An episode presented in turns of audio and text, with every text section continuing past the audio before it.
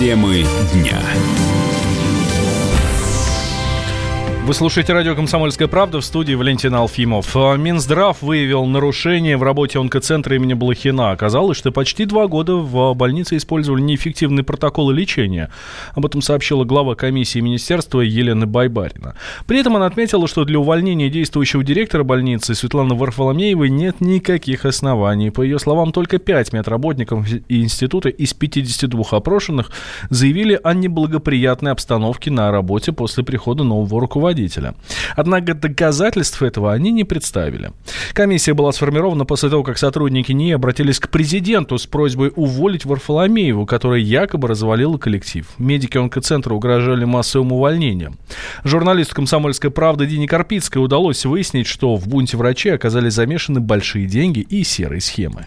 Я пообщалась с руководством НИИ Блохина, а именно с Иваном Стелиди, это руководитель НИИ Блохина. Стелиди управляет НИИ Блохина с ноября 2017 года. Он начал там большие изменения, сам того не ожидая, потому что ему захотелось разобраться во всех тонкостях, да, что там происходит в институте. Всего в НИИ Блохина работает 3500 сотрудников. В детском отделении работает 135 человек. Из них подняли бунт, по итогам оказалось 8 человек. Некоторые уже даже уволены, а некоторые заявления на рассмотрение. Когда предыдущий директор ушел на пенсию детского института, Телиди стал подыскивать подходящую кандидатуру. Как он мне рассказал, что Минткевич и Рыков, это главные бунтари, претендовали на этот пост, однако же он их не назначил и пригласил его Светлану Варфоломееву, которая долгое время работала в другом институте, Дима Рогачева. У них очень сильное отделение по лечению лейкозов, по пересадке костного мозга детям. И поэтому, когда она пришла в детский институт, начала все делать так, как она привыкла, то вскрылись вот эти самые серые схемы. О чем речь? Минткевич, который сейчас поднимает Бучу, оказался учредителем благотворительного фонда «Настенька». Этот благотворительный фонд оплачивал в год примерно 50 операций, проводимых отделением трансплантации костного мозга. 20 операций оплачивал Минздрав по квотам. То есть всего производственная мощность этого отделения 70 операций в год. 50 оплачивал фонд. Казалось бы, что здесь такого? Но оказывается, что по закону закону фонды сами могут назначать гонорары докторам. И это заложено уже в смету. Таким образом, Минкевич сам себе назначал зарплату из денег, которые собирал на благотворительность. Хотя мог спокойно подавать квоты в Минздрав и получать не 20 их, как он это делал многие годы, а больше. Помимо того, еще выяснилось, что все дети отправлялись на ряд обследований в другие учреждения, где проходились все эти обследования за деньги, хотя все это можно было делать в НИИ Блохина. Я думаю, что это далеко не все, что мы узнаем, потому что вот здесь две стороны конфликта, и я хочу сказать, что это довольно крупные специалисты, что Стелиди и Варфоломеева, также Минткевич и Рыков, они все признанные сообществом медики, и у каждого глубокие познания в той сфере, которой они занимались, поэтому я думаю, что тут будет продолжаться какая-то история вскрытия каких-то схем и друг на друга вот такие вот заявления. Еще, кстати, одна такая деталь, что касается фонда Настенька, который возглавлял Минткевич. 90% операций, которые оплачивал этот фонд, проводились для детей, приехавших из других стран. В этом ничего абсолютно нет плохого, наоборот, как бы это даже плюс, что да, мы помогаем детям больным там, где это невозможно сделать. Но получается, что по квотам делали российским детям, их всего 20, а за деньги фонда делали иностранным, их 50. То есть логически, наверное, было бы хорошо, чтобы полной мощности использовались и фонда, и денег, которые выделяет Минздрав. Но по факту этого нету. Более подробно читайте в материале Дины Карпицкой на сайте kp.ru. Минздрав предложил брать на работу мигрантов, чтобы устранить дефицит врачей. В России не хватает онкологов, психиатров, ортопедов, окулистов, неврологов, а также врачей скорой помощи. Министерство предлагает упростить порядок получения российского гражданства для тех, кто захочет работать в больницах. Кандидат медицинских наук, врач-хирург Герман Пятов считает, что поток мигрантов не улучшит ситуацию. Напротив, качество российской медицины резко упадет.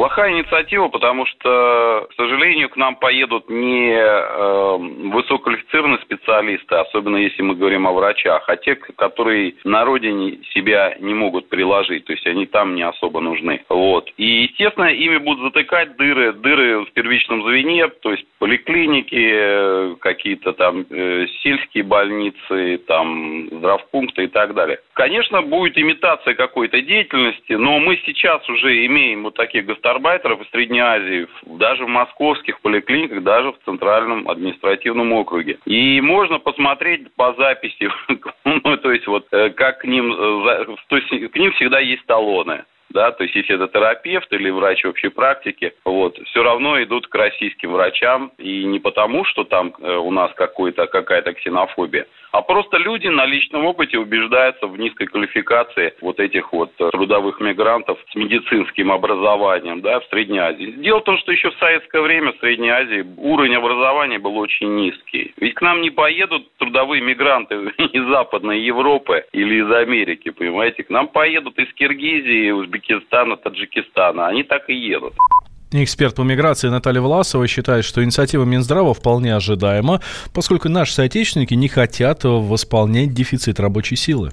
У нас же происходит убыль населения, особенно в трудоспособном возрасте, то есть рабочей силы российской становится меньше. Поэтому, естественно, а, вакансий на рынке труда становится больше. И я посмотрела последние данные, на рынке труда у нас в настоящее время не занято порядка 1,6 миллиона рабочих мест. Кто их будет занимать? И просто занимать некому, потому что нет людей. Поэтому миграция нам нужна для восполнения дефицита рабочей силы. Конечно, конечно, очень часто слышно о том, что мигранты не дают возможности работать россиянам и так далее. Но когда проводятся различные обследования, то это показывает, что это не совсем так. На многие рабочие места, связанные с тяжелым трудом, продолжительным трудом, с низкой заработной платой, россияне не хотят идти.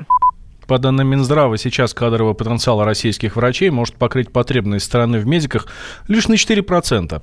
В министерстве также добавили, что в случае возникновения конкуренции за место врача список профессий будет корректироваться.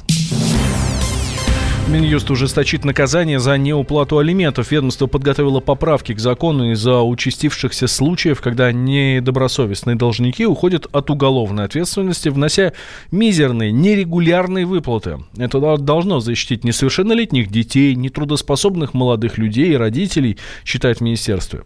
Кандидат юридических наук по семейному праву Оксана Воронцова считает, что инициатива Минюста поможет в борьбе с уклонистами. Здесь можно выделить несколько аспектов в защиту, в поддержку данного законопроекта. Во-первых, при назначении алиментов уже суд учитывает возникающие обстоятельства, все интересы сторон и должника, и получателя, как говорит Семейный кодекс Российской Федерации. Что касается должника, он тоже, суд рассматривает возможность, э, адекватность, э, способность его платить э, алименты. То есть этот вопрос решается задолго до того, как назначается конкретная сумма. Способы уплаты также разные. Это либо доли, значит, к заработку иному доходу, либо этот твердая денежная сумма. Таким образом, опять же, на момент еще установления алиментов по возможности снимаются все вопросы, которые потом могут привести к задержке выплат, уменьшению этих выплат э, размера. Потом у нас происходят либо нерегулярные платежи, либо они занижены. То есть это все, конечно, подрывает основы права. Это все это ведет к правовой неопределенности и к тому, что граждане просто привыкают. Люди привыкают платить не вовремя, платить меньше. Сейчас ситуация какая? В возбуждении уголовного дела могут отказать, если должник хотя бы изредка, крайне нерегулярно, но все же по чуть-чуть, но проводит вот эти вот несущественные выплаты. Он прожил эти дни в томительном ожидании. Он считал каждую минуту. И теперь он возвращается. Он голоден и собирается утолить свою жажду. Его не остановить. Твое утро никогда не будет прежним. Максим Шевченко. В понедельник в 8 часов по Москве. Главное – доживи.